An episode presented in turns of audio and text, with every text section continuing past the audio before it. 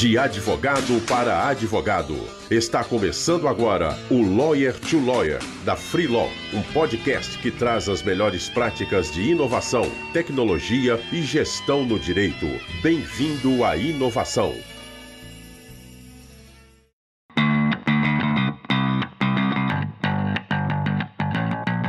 Olá, advogado, olá, advogado. Seja bem-vindo a mais um Lawyer to Lawyer da Free Law. Meu nome é Gabriel Magalhães e eu sou um dos fundadores da Freeló. E eu estou muito feliz de estar aqui com vocês novamente no último episódio dessa primeira temporada. A gente vai encerrar hoje com muito, com grande estilo.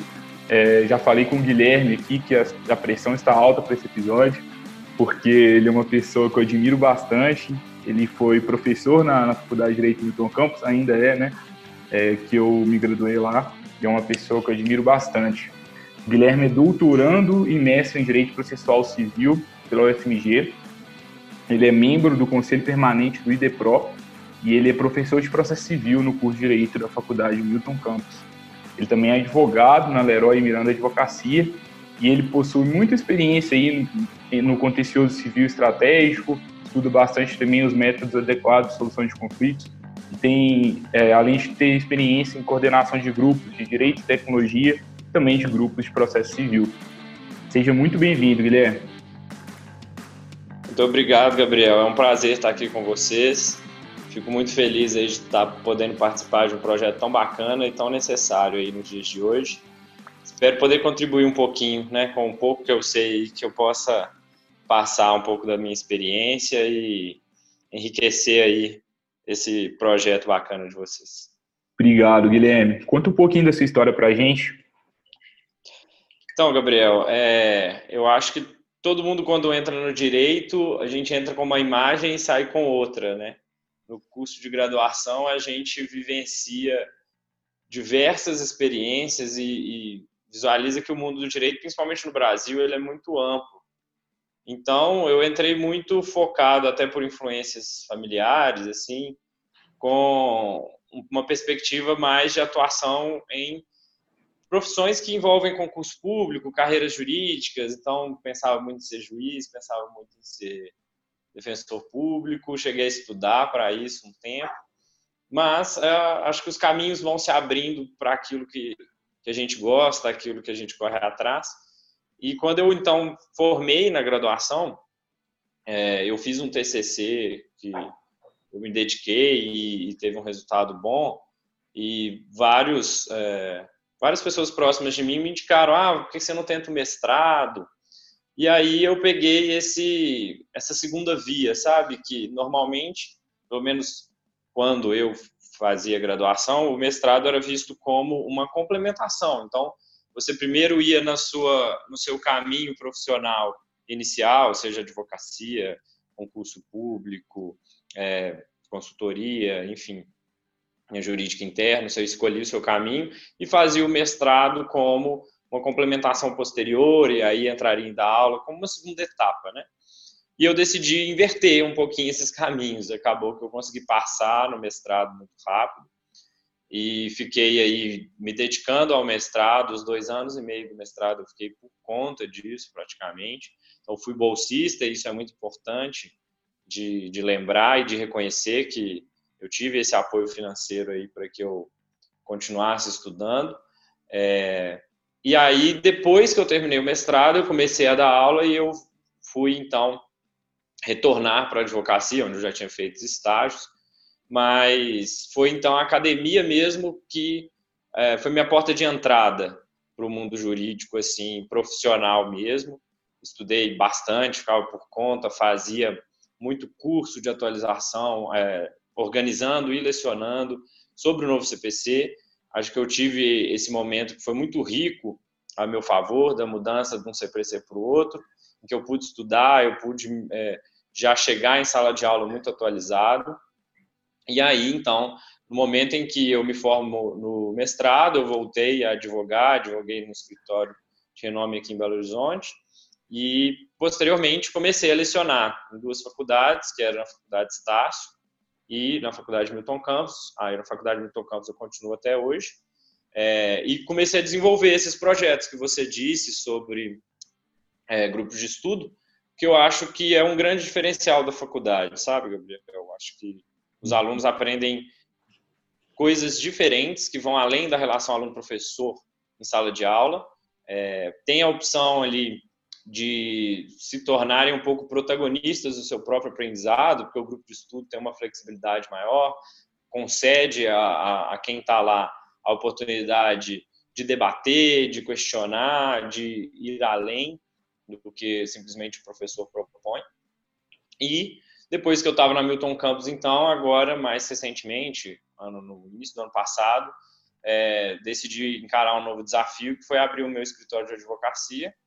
E graças a Deus está correndo tudo muito bem. Então, acho que tem sido uma experiência muito proveitosa e que em pouco tempo, né, eu tenho aí meus 30 anos de idade, vou completar mês que vem.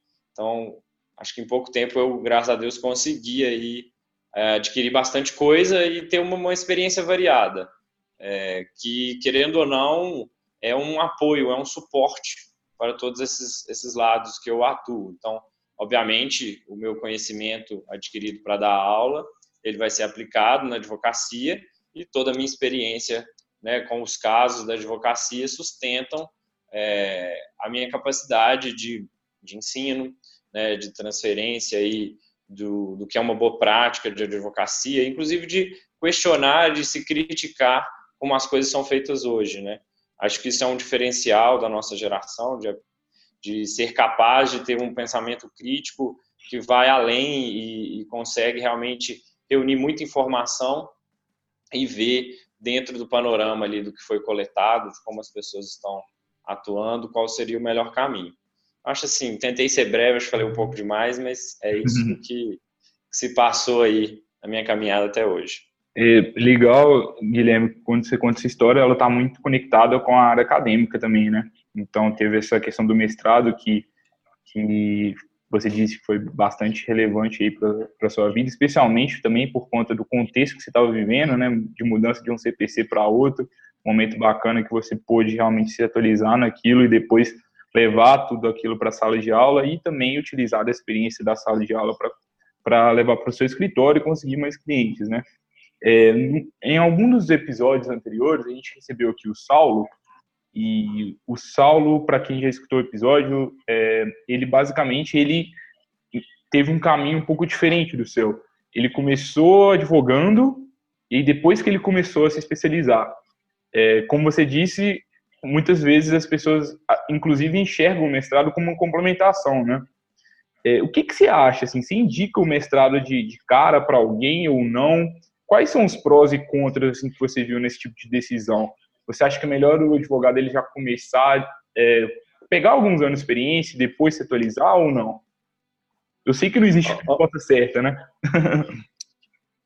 É, claro, é, é, é, isso aí que você falou no final. É, são caminhos, né? Não, não, tem. Acho que um que é certo, um que é errado, ou, ou, nem mesmo eu conseguiria dizer um que seja mais frutífero que o outro, sabe? Uhum. É, eu acho que envolve muito momento, envolve a pessoa, envolve interesse. Mas é uma pergunta, Gabriel, que é, que é muito interessante, porque as pessoas veem que eu escolhi esse caminho, né? Um pouco invertido, diferente e eu, muitos alunos meus me perguntam quando formam, porque sabem que eu fiz mestrado muito rápido, já estou no doutorado, é, pretendo concluir aí também nos próximos anos. Então, essa área acadêmica realmente eu desenvolvi com muito mais rapidez em um momento muito mais próximo aí, né, da minha própria graduação, do, do meu momento inicial profissional, do que o, o de costume. E é interessante porque acho que o caminho é feito exatamente com base naquilo que a pessoa se interessa, naquilo que a pessoa procura. Eu, olhando para trás, eu sempre tive um interesse em lecionar, eu sempre fui uma pessoa uhum. que gostei de, desse lado crítico, de identificar novos caminhos, de procurar novas ideias. Isso foi uma característica muito minha. E aí eu me encontrei no mestrado quando eu entrei.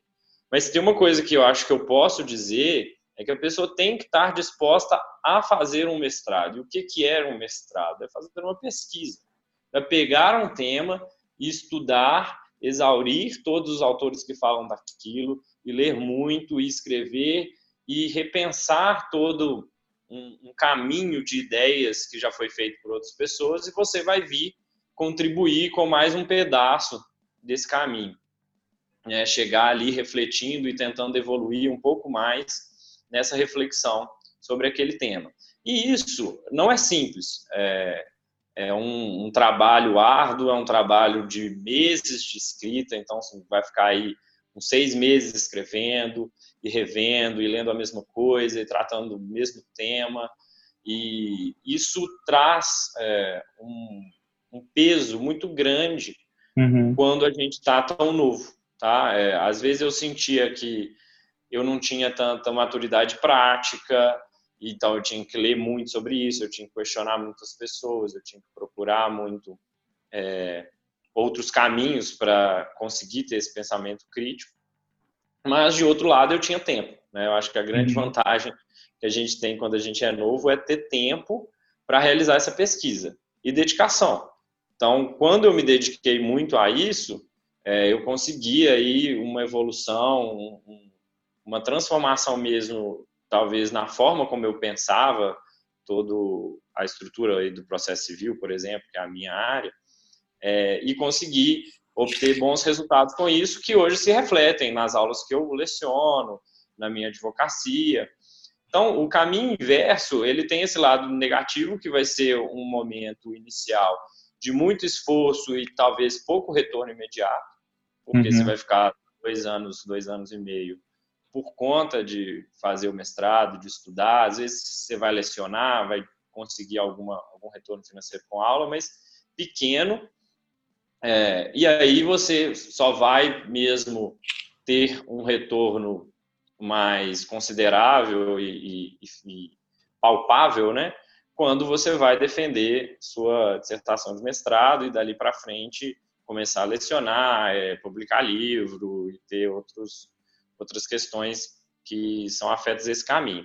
Então, se eu pudesse assim resumir, eu acho que a inversão do caminho é muito positiva quando ele termina, mas o, o, o meio dele tem que ser aí, unido com uma força de uma ideia de, de, de, perseverança, sabe? De assim, de continuar e saber que no final você vai receber um retorno por aquilo. Então, quem precisa aí de algo que seja mais dinâmico, de resultados mais imediatos, talvez se sinta um pouco frustrado.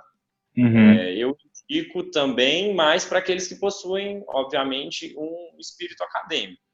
Se você não gosta muito, se você é muito prático, ah, não, eu não gosto de ficar refletindo qual a melhor forma, eu gosto de ver resultado, gosto de ajudar as pessoas, de resolver os problemas, de pegar uma tese, desenvolvê-la, nem sempre o mestrado vai funcionar para você. É, essa perspectiva, inclusive, é uma reflexão que eu acho que todos os advogados, né, já que a gente está conversando aqui com eles, devem ter. Muita gente acha que o mestrado agora se tornou um passo obrigatório na carreira. E eu não acho, eu não, não vejo essa perspectiva. Claro que o mestrado agrega muito, mas se você tem uma experiência sólida, se você tem uma advocacia aí que tenha sido construído, é, construída com, com dedicação, com leitura, com estudo, talvez você vai angariar muito mais é, instrumentos necessários para a sua atuação do que um mestrado. Uhum. É, claro, existe o network, as pessoas que você conhece, mas a advocacia também proporciona isso de outras formas, comparecer em eventos, enfim, existem outros caminhos. Então, Acho que são esses os prós e os contras. Legal, legal. É, bacana reflexão, realmente não tem certo e errado, né? Depende muito do, de, do que cada pessoa quer, né? É, então, com base nos objetivos, se, se seu advogado quer se tornar mais acadêmico, faz bastante sentido, às vezes se ele é mais prático, faz menos sentido, mas ainda assim pode ser relevante. É, eu queria entender, Guilherme, quais são os ganhos indiretos assim que você tem com com toda essa experiência acadêmica. Eu tenho certeza que tudo isso aí é, tem um, um peso é, grande né, no sucesso que o seu escritório está tendo. Né? É, eu acho que só de você já, só de eu ter um emprego fixo de carteira assinada já me dá um, uma tranquilidade financeira para abrir o meu escritório, que é algo que, inclusive, uhum. eu sei que é um desafio, né? É você abrir o seu escritório e desenvolver uma advocacia que parte muito sozinho de você ou você seus sócios, enfim, partir do zero, né? Ter que criar uma cartela de clientes. Então você ter um apoio com uma segunda profissão, é um segundo cargo aí, é, não, não, não necessariamente seja segundo em importância, né? Mas que tenha um, um ao lado, é muito interessante para que não se sinta talvez pressionado por resultados, porque inicialmente o escritório vai crescer em um ritmo que você não sabe qual vai ser. Né? Você não tem ali meses suficientes para você dar o, o quanto de captação você consegue fazer, o quanto de atuação você tem.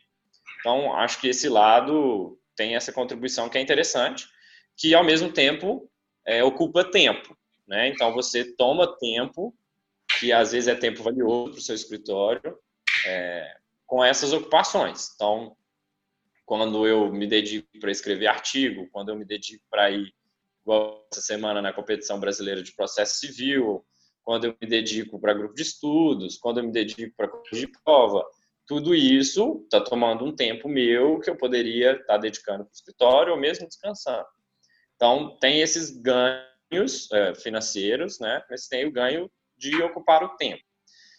O benefício indireto é, da questão acadêmica, eu acho que o principal e o primeiro que eu vejo é a sua capacidade de desenvolver raciocínio jurídico. Porque no momento que você pega um tema ali no mestrado tem que explorar todas a, as questões que estão é, em volta dele, né?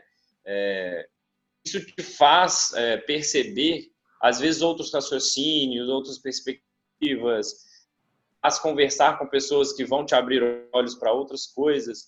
Então, quando você pega um caso novo e você tem que trabalhar com essa é, perspectiva, isso te permite desenvolver com mais facilidade.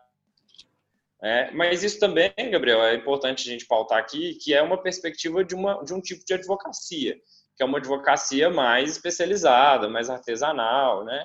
em que a pessoa ali realmente pega o caso do cliente e se dedica a fundo nele.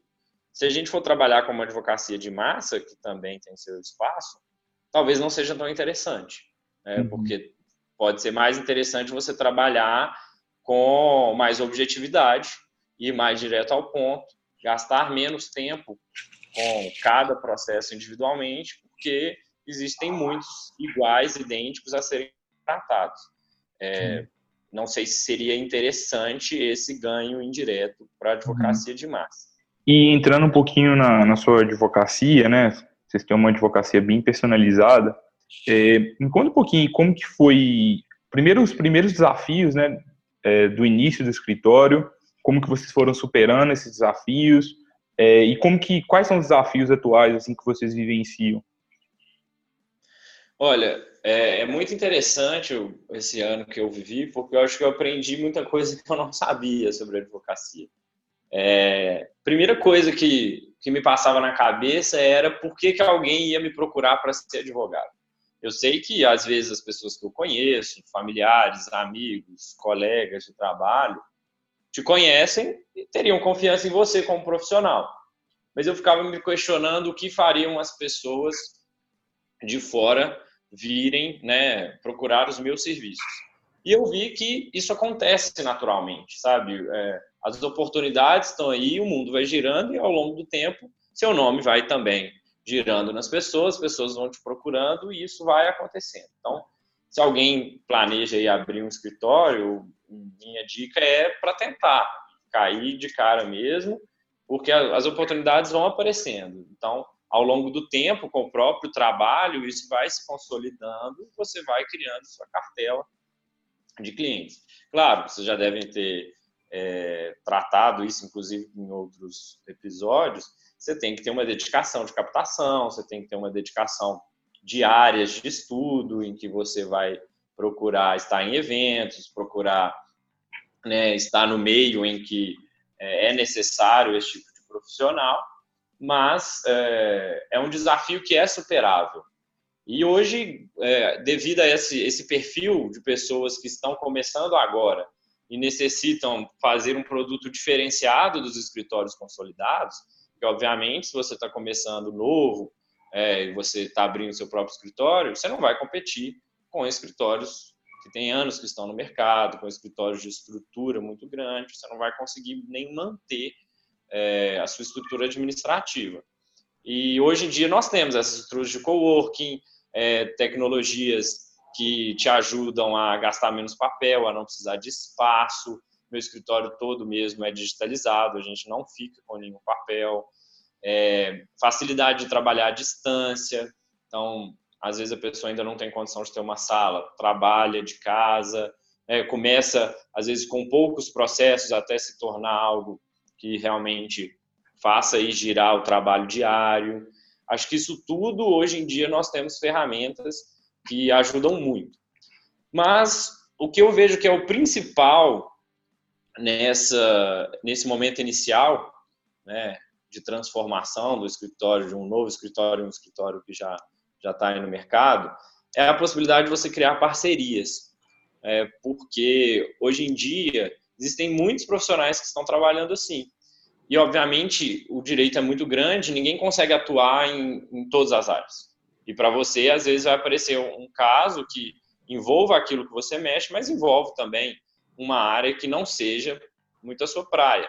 Então, vamos dizer o seguinte: ah, tá pegando um, um inventário e o inventário tem uma relação com o direito ambiental, porque numa fazenda que está lá no inventário teve uma multa ambiental. São áreas completamente diferentes e você ter alguém que pode te dar um suporte nisso é muito valioso, sabe? Você se sente até um, um pouco mais confortável, é, um pouco mais seguro de estar atuando ali e até com mais capacidade para resolver o problema como um todo. Então, as parcerias têm sido essenciais para que a gente possa construir esse caminho. É, eu indico aí para quem nos ouve realmente pensar nessa perspectiva de se unir com outras pessoas, de atuar em conjunto, é, fazer captação para outras pessoas. Eu acho que é isso que hoje em dia tem movido muito a advocacia e tem permitido que você consiga é, manter aquele seu cliente que tem confiança em você e está precisando de uma resolver uma questão que às vezes não é a sua área. Então você consegue auxiliar ele trazendo pessoas da sua confiança e aí você vai criando a sua rede. É, acho que isso é uma, uma coisa muito valiosa, inclusive a Freelaw aí tenta ajudar e incrementar toda essa perspectiva. É, legal, Guilherme, a gente acredita demais nessa questão de, de parceria aqui na Freelaw.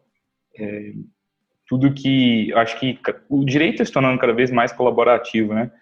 E quanto mais os pequenos, os advogados que estão surgindo agora conseguirem colaborar uns com os outros, é, mais clientes esses pequenos conseguem atender e naturalmente fica uma coisa ali mais orgânica ali para essas pessoas que estão começando. Agora, você começou a falar de alguns conceitos, assim, captação de clientes, você também trouxe algumas questões de gestão, inovação, e por outro lado, você, é, toda a sua especialização é na área acadêmica mesmo, na área jurídica, né? Eu queria saber se você estuda algumas coisas fora do direito e se sim, o que, que você estuda? Assim, o que, que você indica para que os advogados estudem? Olha, quando eu penso em coisas para estudar fora do direito para advocacia, a primeira coisa que me passa na cabeça é a gestão. É uma coisa que a gente não é, é treinado mesmo, a gente não, não recebe nenhuma orientação na faculdade, é sobre gestão. E isso é ruim, porque o, o advogado, ele, nem o advogado, o formado em direito, ele vai ser gestor de alguma coisa. Ele vai ser gestor de pessoas, a gente não trabalha sozinho na advocacia quase nunca. É, se a gente for na perspectiva do juiz, do Ministério Público, da, das empresas, aí a gente já percebe que é menos ainda, que a atuação em conjunto, que a atuação com equipes é ainda mais importante. E não só isso, há também a gestão dos processos, né? é, e aí processo em sentido amplo, não só o processo judicial, mas de, de, todo um andar de uma negociação, de toda a necessidade de saber identificar pontos fortes pontos fracos, saber, inclusive, aí já entrando mais na advocacia, o valor do seu trabalho, o quanto é importante você saber é, abordar um cliente adequadamente, o quanto aquilo ali pode ser útil ou não para você. Então eu procurei, é, procuro estudar aí bastante sobre gestão, sobre essa possibilidade mesmo de tentar novas ideias, novas estruturas e acho que dentro da gestão é, há uma parte que se conecta muito com o direito, que é a relação com as pessoas. É entender que as pessoas têm perfis diferentes. Então, quando eu falo da minha perspectiva de advocacia, em que eu trato diretamente com o cliente, diariamente, é, tem muitos clientes, pessoas físicas, que acabam atuando muito em família e, e sucessões dentro da área civil. É, é muito interessante utilizar essas habilidades de relação com pessoas, de saber ouvir, de saber colocar uma fala que vai questionar a pessoa se ela está tomando as decisões corretas, se ela está caminhando para o local certo. Isso é muito útil para resolver o conflito, sabe?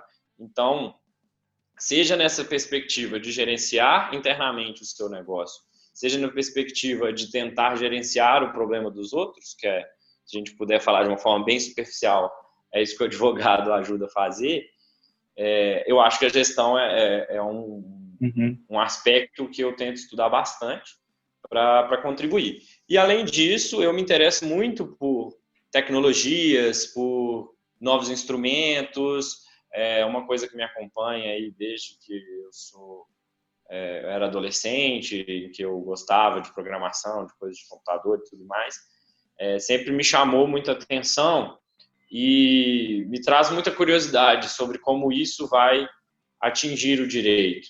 Eu não acredito que, que seja uma revolução, eu não acredito que nós vamos ter uma virada de mesa de uma hora para outra, mas acredito sim, e isso aí eu acho que ninguém pode negar, que tecnologia ela vem ajudando, ela vem melhorando o nosso trabalho, ela vem contribuindo para que a gente possa avançar melhor. Então é importante estar por dentro disso.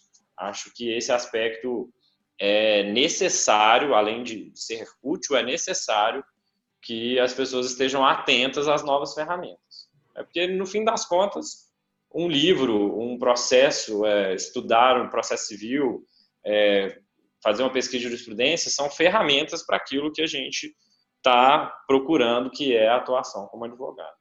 E, e, Guilherme, você tem algum livro, algum curso assim que você já fez que você indicaria para os colegas que estão escutando sobre o tema, sobre gestão, sobre tecnologia, inovação, algo assim? Olha, tem um livro, e agora eu não vou lembrar o nome dele, porque na verdade é um livro de 10 artigos de Harvard sobre, sobre business, né, sobre gestão, uhum. que eu gostei muito. É um de capa azul, deve chamar 10 alguma coisa para, para a gestão. Eu posso pegar depois aí de disponibilizar para vocês, se vocês quiserem colocar aí. Não sei se dá para colocar algum link, alguma coisa. Uhum. Mas é, é, um livro de Harvard que reúne 10 melhores artigos dos últimos anos deles sobre temas é, relacionados com gestão. E o interessante, que é uma perspectiva norte-americana que me agrada muito, é que eles são muito objetivos né, ao tratar dos temas. Eles vão direto no ponto que eles estão discutindo e não tem muita papas na língua. Então você consegue compreender o cerne que o autor está trazendo com muita facilidade, muita clareza, né? E pode aplicar aquilo à, à sua realidade. Acho que isso é, é importante de ser lembrado, né? Nós temos que ler as coisas e replicar da mesma forma. Nós temos que adaptar elas para as nossas relações. E sobre tecnologia, eu acompanho muito o trabalho do DTI aqui da UFMG, é, que tem um projeto muito bacana aí com o professor Leonardo Parentoni, e ele tem desenvolvido, inclusive na pós-graduação da UFMG, muitos estudos sobre direito e tecnologia. Então, eu tenho acompanhado muito o trabalho deles, acho que é importante mencionar pessoas daqui, né, do Brasil que tenham esse diferencial, que estejam estudando esse tema.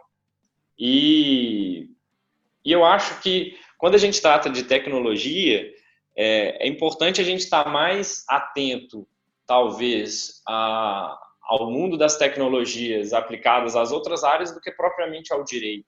Porque o direito ela chega até nós. Então, quando você está falando de processo eletrônico, Você vai precisar do PJE, você vai precisar de outros sistemas.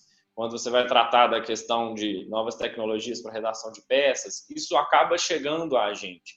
É, eu, eu vejo com mais curiosidade, me salta mais aos olhos, ver como a inteligência artificial, por exemplo, está na área da medicina, como está na área da enfermagem, da, da educação física, porque eu acho que traz ideias mais criativas para nós, sabe? Da mesma forma que a tecnologia vem impactando a nossa profissão, ela está impactando a de todos. Então, eu tenho essas curiosidades de olhar para fora, para outras profissões. É, um, só um adendo aqui, antes de eu fazer o meu comentário, eu encontrei o um livro aqui na internet, se chama Desafios da Gestão, uma introdução às mais influentes ideias da Harvard Business Review. São 10 leituras essenciais. Além do desafio da gestão, tem gerenciando pessoas, gerenciando a si mesmo. E, é, inclusive, é bem barato o livro. Estou vendo aqui na Amazon, é 21 reais. É, e eu já escutei outros, outras pessoas recomendando esses livros aqui. É certamente uma boa dica aí para os colegas que estão nos escutando.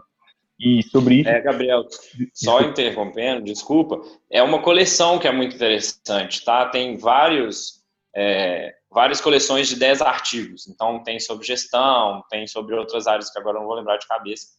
Então, pode ser interessante também pesquisar essa coleção como um todo, porque às vezes vai ter outra área que agrade também outras pessoas. É, eu vi aqui outros aqui, tem inteligência emocional para gerentes, gerenciando a si mesmo, é, e é de Harvard, né? Então, com certeza vale a pena conferir.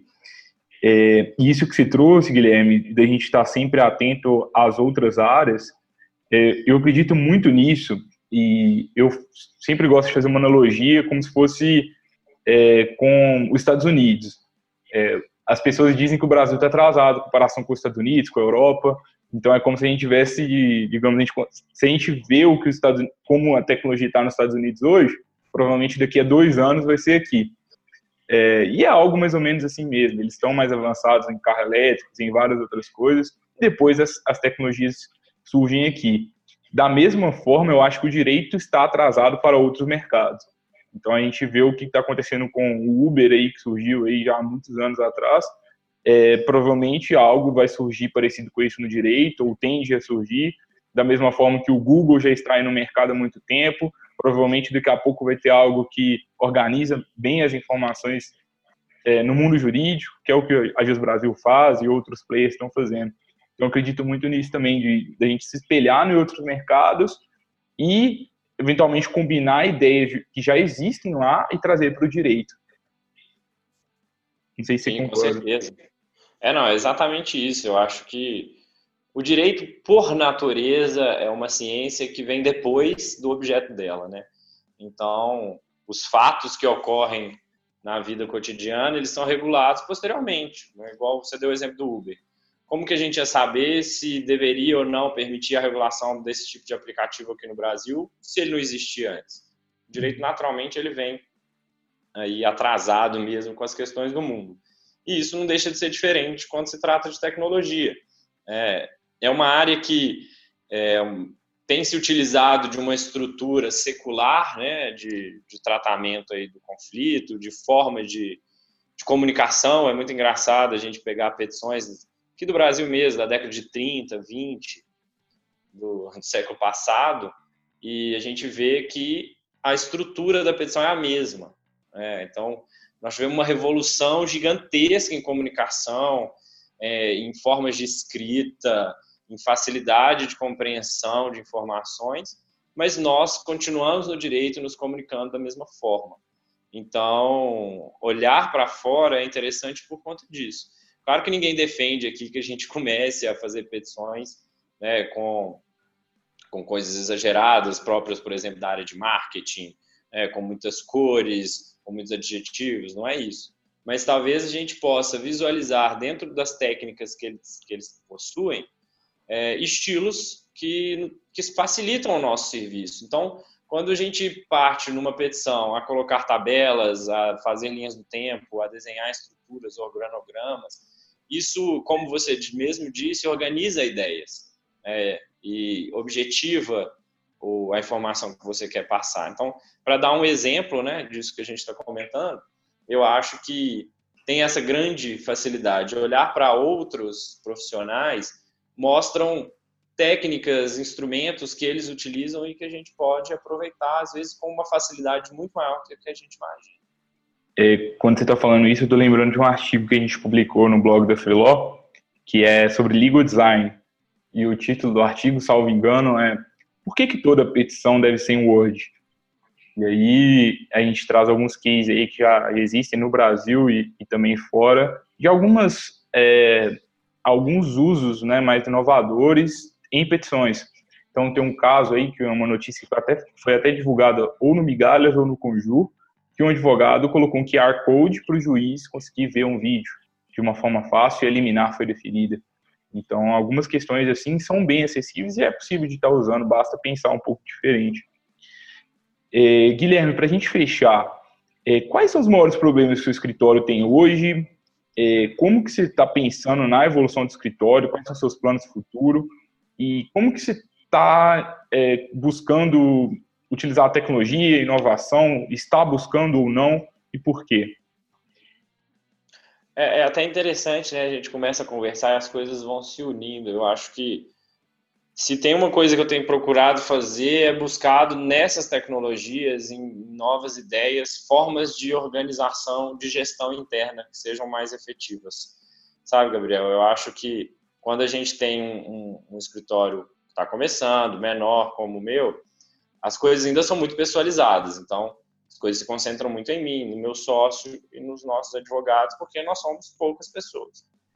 E aí, quando a gente vai crescendo e vai conseguindo mais coisas, eventualmente nós temos que definir é, atuações específicas ou tarefas específicas para um ou para outro dentro da estrutura, porque nós não vamos dar conta mais de trazer para nós é, grande parte desse, desse serviço. Eu vou precisar entender ou delimitar exatamente o que, que eu vou fazer e o que, que outra pessoa vai fazer.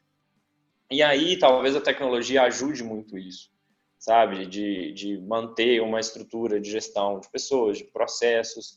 É, nós temos aí uma organização de material, uma organização de ideias, uma possibilidade de contato diário né, e, e simples, que é muito mais ampla do que existia depois.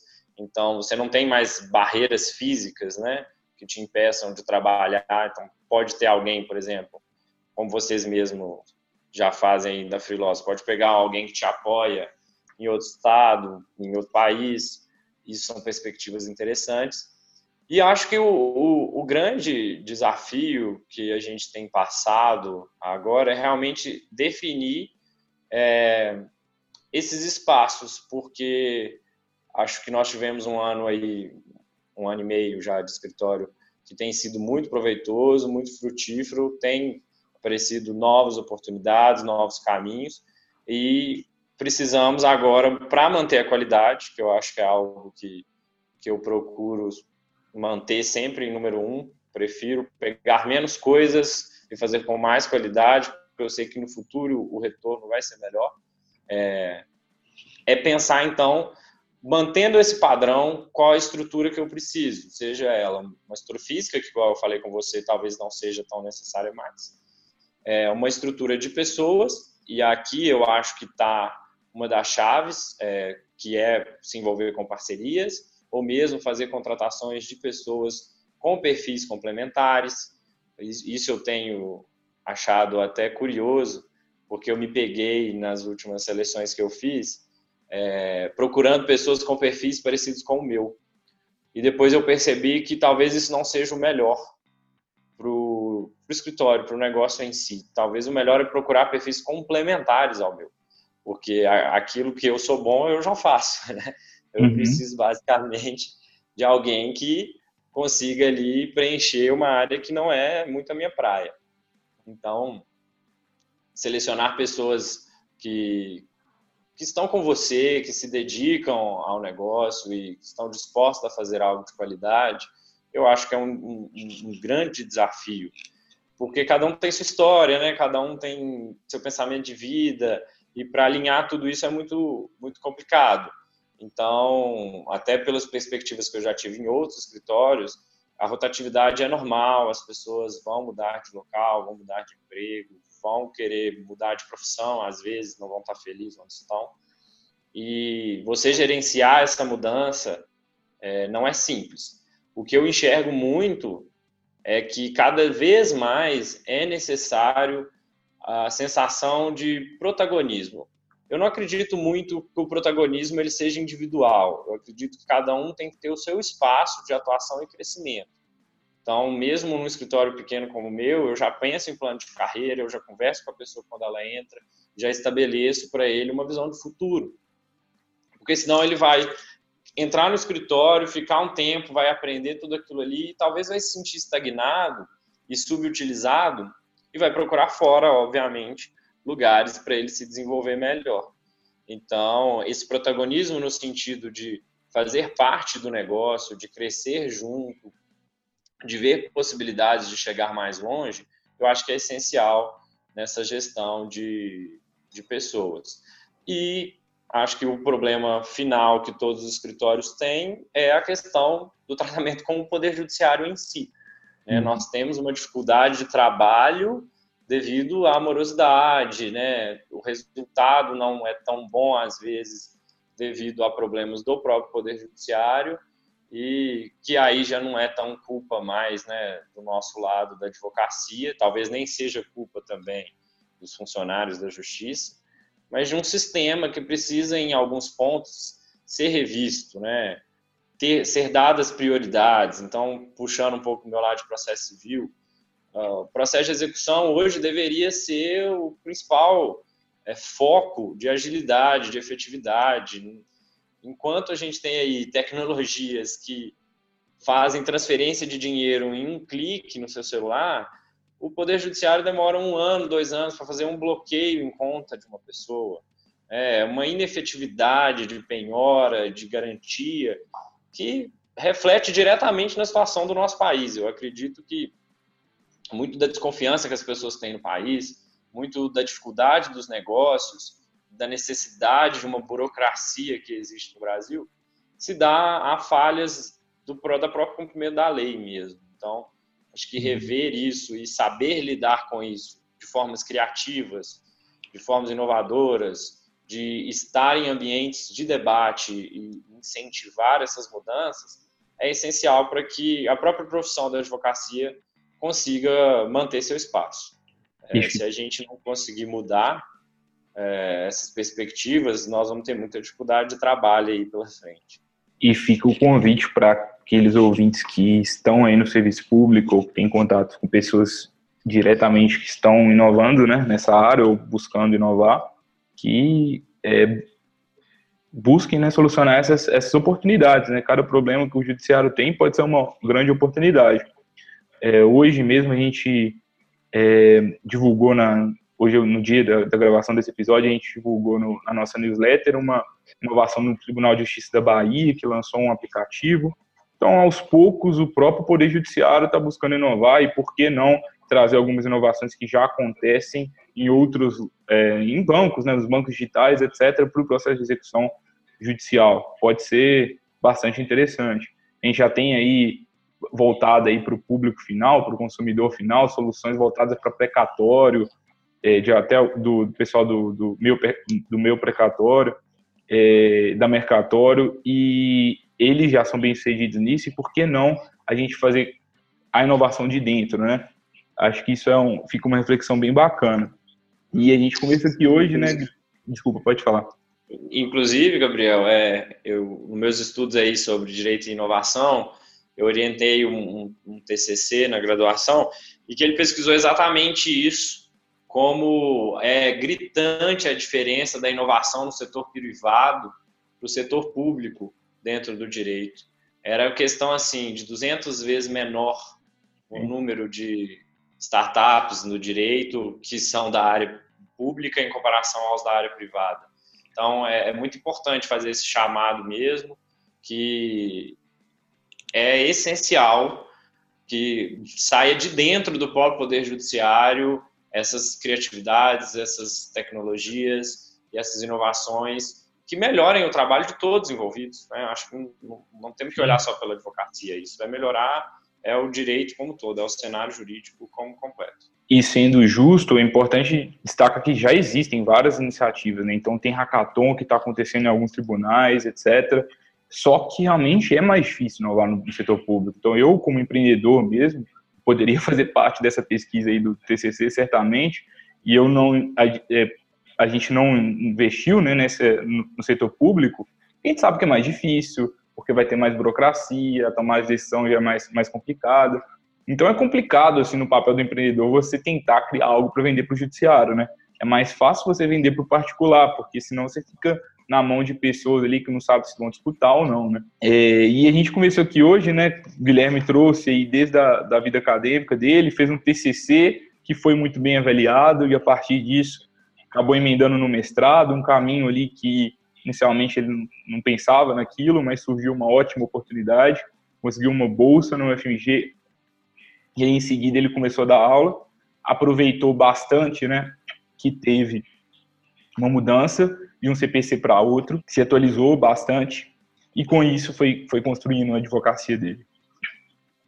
Muito bacana a história, Guilherme. Queria muito agradecer aqui em nome de toda a equipe da Freeló pela sua disponibilidade de estar conversando com a gente. Muitas dicas valiosas, desde gestão, desde inovação, a tecnologia, a toda essa área acadêmica que às vezes parecem que são caminhos distintos, mas podem, no fundo, aí, ser, ser, ser complementares, né? Então, para aqueles que estudam só inovação e tecnologia, talvez faça sentido repensar, estudar algo de, é, do jurídico mesmo, ir para a área acadêmica. E para aqueles que são só acadêmicos também, às vezes faz sentido buscar outras questões, ir lá na biblioteca de Harvard e ver o que, que tem de melhor sobre gestão. Você tem alguma dica final, Guilherme? Olha, Gabriel, acho que a dica final é continuar se dedicando e continuar se esforçando. Eu acho que eu acredito muito que o trabalho ele é recompensado é, nisso. Nós vivemos num mundo em que as pessoas talvez sejam imediatistas demais, né? Com muita ansiedade. E o trabalho no direito é um trabalho de médio a longo prazo. É um estabelecimento de carreira mesmo. Acho que a gente pode dizer isso com, com muita certeza, de que existe uma carreira a ser percorrida. Então, a minha dica para todo mundo é isso: é, é sempre lembrar que o pouquinho que você está fazendo hoje vai virar algo sólido no dia de amanhã, com todas essas perspectivas, com essas lutas de trazer coisas diferentes, de enfrentar é, as dificuldades novas e velhas, de inovar e fazer diferente e fazer melhor, talvez, é, e procurar sempre é, se ater ao objetivo do seu trabalho, né? Cada um tem um, um foco profissional, mas se você mantiver essa dedicação e esse esforço, com certeza é, algum fruto positivo isso vai, vai você vai colher é, aí em médio a longo prazo. E queria também agradecer então aí a oportunidade. É um prazer aí falar com vocês. Espero que eu tenha né, acrescentado aí e ajudado quem está ouvindo a gente.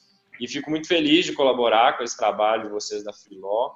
É, você, a Júlia, o pessoal aí, eu tenho muito carinho com vocês desde as primeiras vezes eu conversei com vocês, vi que vocês queriam algo diferente, que vocês querem realmente contribuir para um cenário né, que a gente tem discutido aqui em todo esse podcast, que precisa de melhorias, que precisa de, de oxigenação.